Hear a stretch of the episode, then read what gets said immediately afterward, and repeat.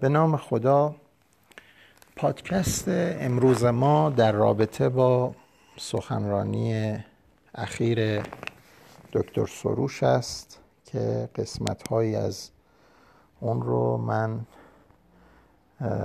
بهش پاسخ میدم. ابتدا میشنویم سخنرانی او را. بیش از او بود. نشانه عشقی بود. نشان یک عاطفه ای بود که معطوف به یک رهبری می‌شد که دوستش داشتن. در او چیزی دیده بودن.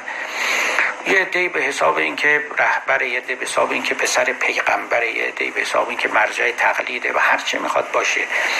بالاخره این موقعیت رو در دلها پیدا کرده بود. چه وقتی که آمد چه وقتی که رفت. خمینی با سوادترین رهبر این کشور بوده تا کنون. از ایام اولیه حکومت هخامنشیان پادشاهانی که ما داشتیم تا روزگار حاضر. هیچ کس به لحاظ علمی به پای او نمی رسید چرا؟ برای اینکه خمینی اولا فقیه درجه اولی بود عرفان هم خونده بود فلسفه هم خونده بود. شاه ما شاه قبل از آقای خمینی کی بود؟ یه جوون 20 ساله که از سوئیس بلند شد اومد ایران پادشاه شد.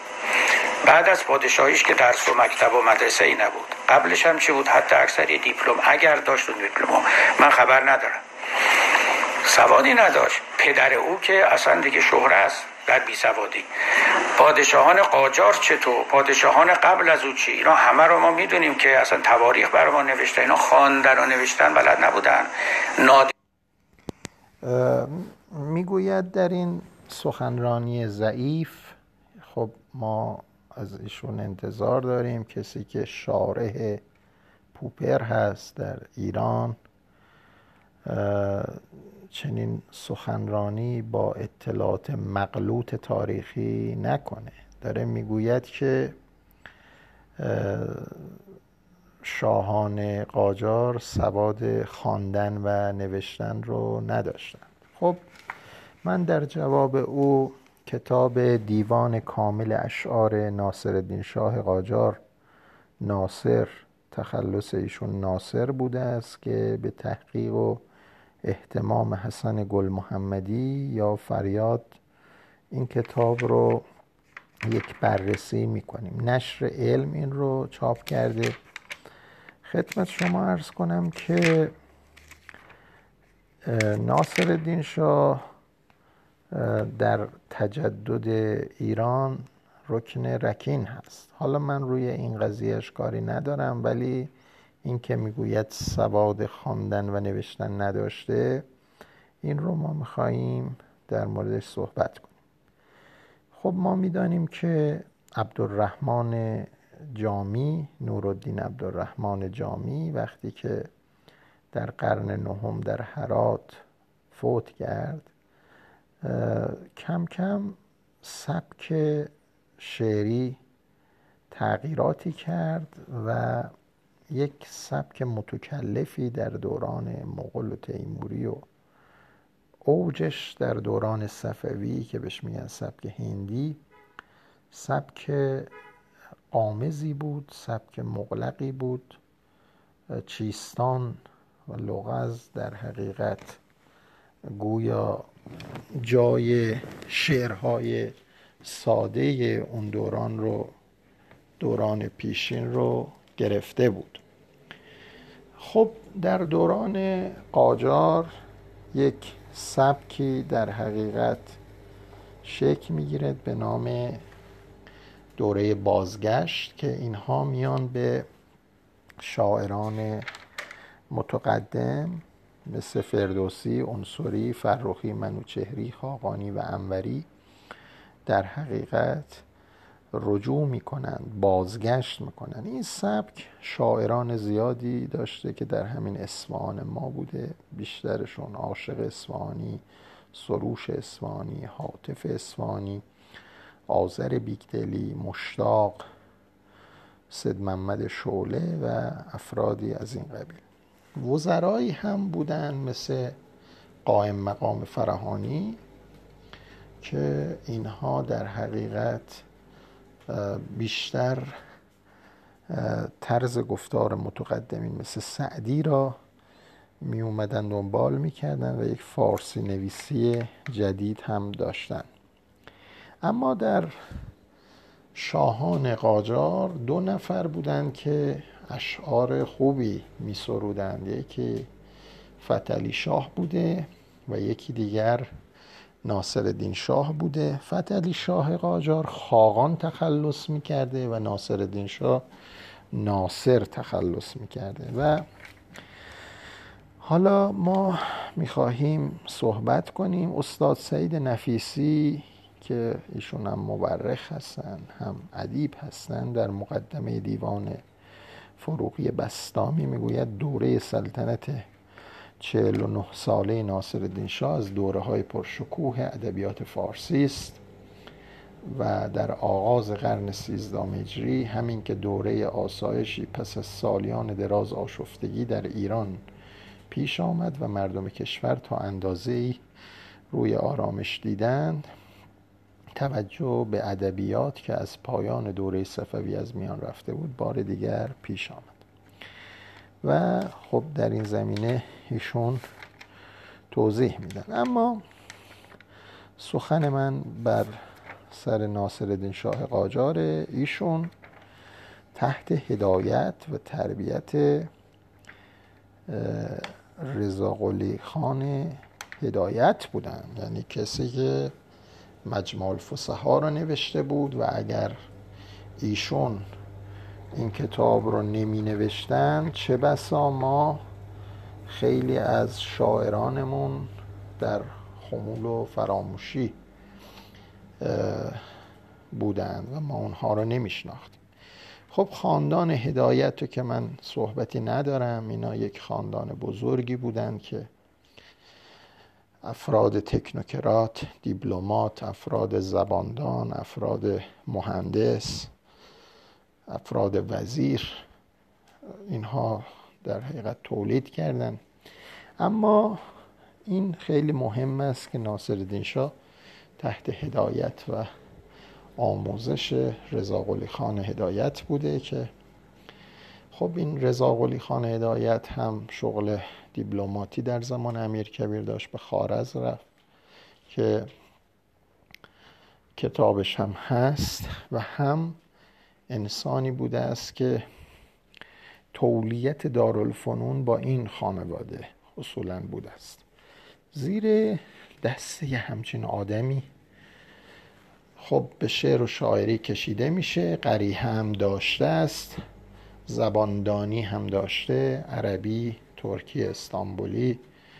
ترکی که خب زبان خودش بوده چون ترکمن بوده این آدم. و فارسی.